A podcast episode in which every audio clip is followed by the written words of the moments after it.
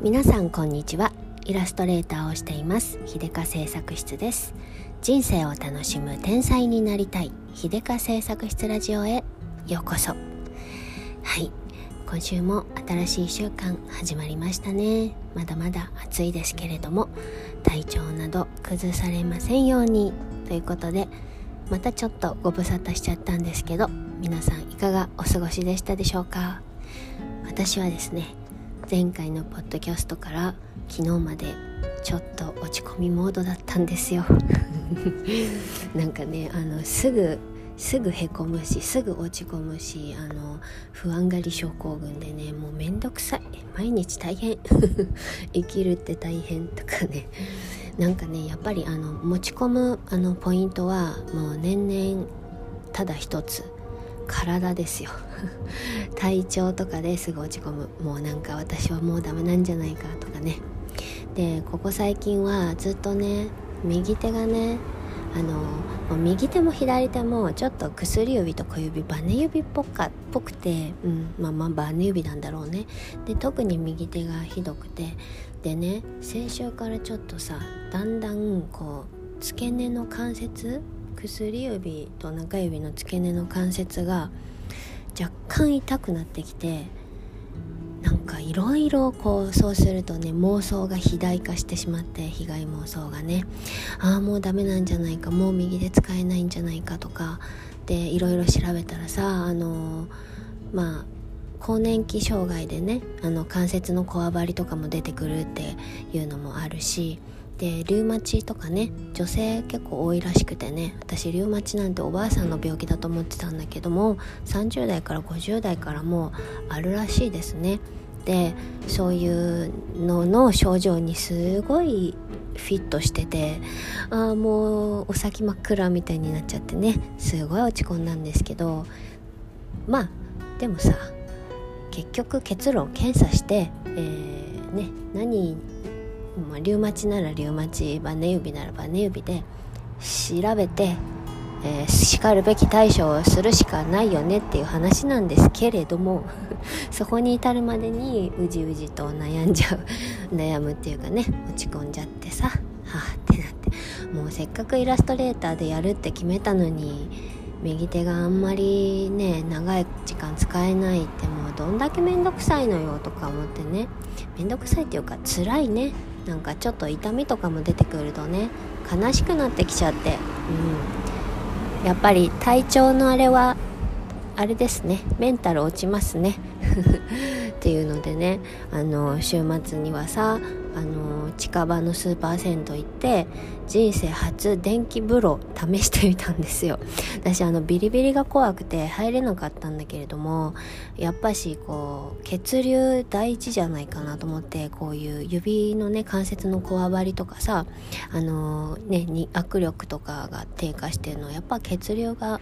ねもっとあった方がいいんじゃないと思って入ってみたんですよ。であの腰から入るのは怖いからさ手だけ突っ込んでとか腕までとかやっててで本来あの電気風呂って多分座る座ってビリビリってやる感じなんですけど私腕とかやりたかったから逆方向に座って腕から手を中心にビリビリさせてたんですね。それでふと視線を感じて隣隣を見たらねあの3個電気風呂のスペースがあったんですけど隣2つのスペースの人も同じ姿勢で同じように手ビリビリさしてて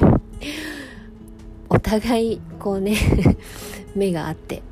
ちょっと苦笑みたいな「ですよね」みたいなね。あの妙齢女子あるあるじゃないけどさやっぱそこだよねみたいな。指とかね手腕とかをねこうビリビリさせたいっていうのはあれだよねみたいな。ちょっとなんかあの知らない人同士なんだけど無言で通じるすごいあの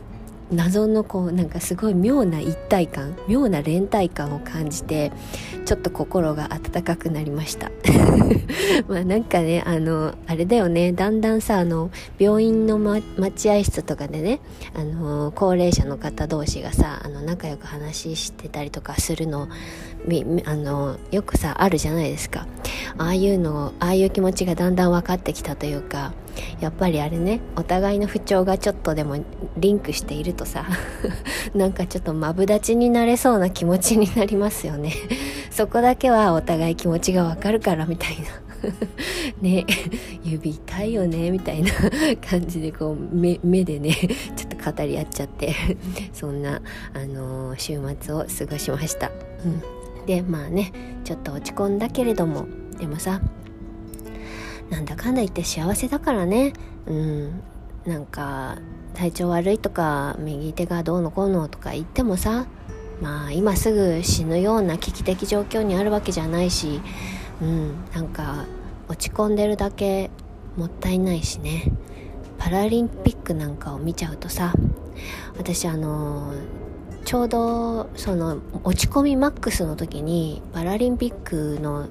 さ生中継やってるやつを見たんですよ。ちらっと。あのサッカーブラインドサッカーっていうんですかね。とあの車椅子バスケットの試合をちらっと見て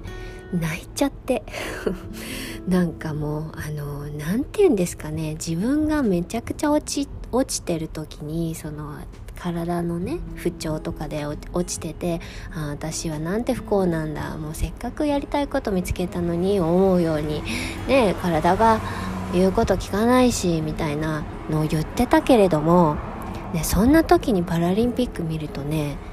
もう本当に自分が恥ずかしい。本当に。それで感動というか何の涙だったかねとにかく泣けてきちゃって。こう車椅子バスケとかさブラインドサッカーとか目が見えなくても諦めないでサッカーやっててね走れなくても諦めないでバスケしてるのにお前は何なんだっていうねとかねそういうすごくなんか恥ずかしいなと思ってねそんなちっちゃなことでくよくよくよくよしてねなんかこの世の終わりみたいなね感じで、うん、落ち込むんだけれどもそういうのの何百倍もの辛さを乗り越えて頑張ってそしてものすごい今活躍してる人たちがいるなんて思うとねまあ恥ずかしい、うん、すごく恥ずかしいそしてねこのパラリンピックの意義がすごくすごく意義をね初めてと言っていいぐらいすごく強く感じました。うん、オリンピックはねもちろんすごいんですけれどもすごい感動するんですけれどもあのなんというかやっぱりさえーと、普通の人よりもずば抜けて何かが優れた人たちなんだなっていう目で見ちゃうわけですよ。もちろん努力とかもねあるけれどもやっぱりちっちゃい頃から何かに突出してて何かに引で抜きんでていてでそれをあの頑張ってねあの努力してもっと磨き上げたみたいな目で見ちゃうわけですよ。すごいなと思うけれどもまあ別次元の人なもんねみたいな。才能だよねみたいな目で見ちゃうけれどもパラリンピックだと、まあ、もちろんそれもさ運動神経きっとあるあるなきゃ あんなにすごいことはできないと思うんですけどにしてもさやっぱりままならないとてもとてもままならない状況で、えー、そこをねあの何て言うかな自分との折り合いとかもあるないのかなあるのかなあると思うんだけど、うん、そういうのとかとも乗り越えてでさらに、えっと、本当に本当にままならない状況で負けずに諦めずにやりやりきってるっていうのはねこれを見るっていうのはねすごく意義があることですね。それを見せていただいたっていうのはね本当になんかあの頑張ってくれてありがとうって言いたいようなそんな気持ちになっちゃって、うん、なんかねめちゃめちゃ真剣に熱心にあの見てたわけでもないんですけれども、うん、あのルールもよくわかんないんですけれども。やっぱりすごい。本当にすごい。なんかねあのそうあの励そこで頑張ってるだけで誰かを励ませるっていうのもすごいし。うん。なんか尊敬と恥ずかしさとなんかいろいろな感情が織り交ざって泣けたなという感じなんですよね、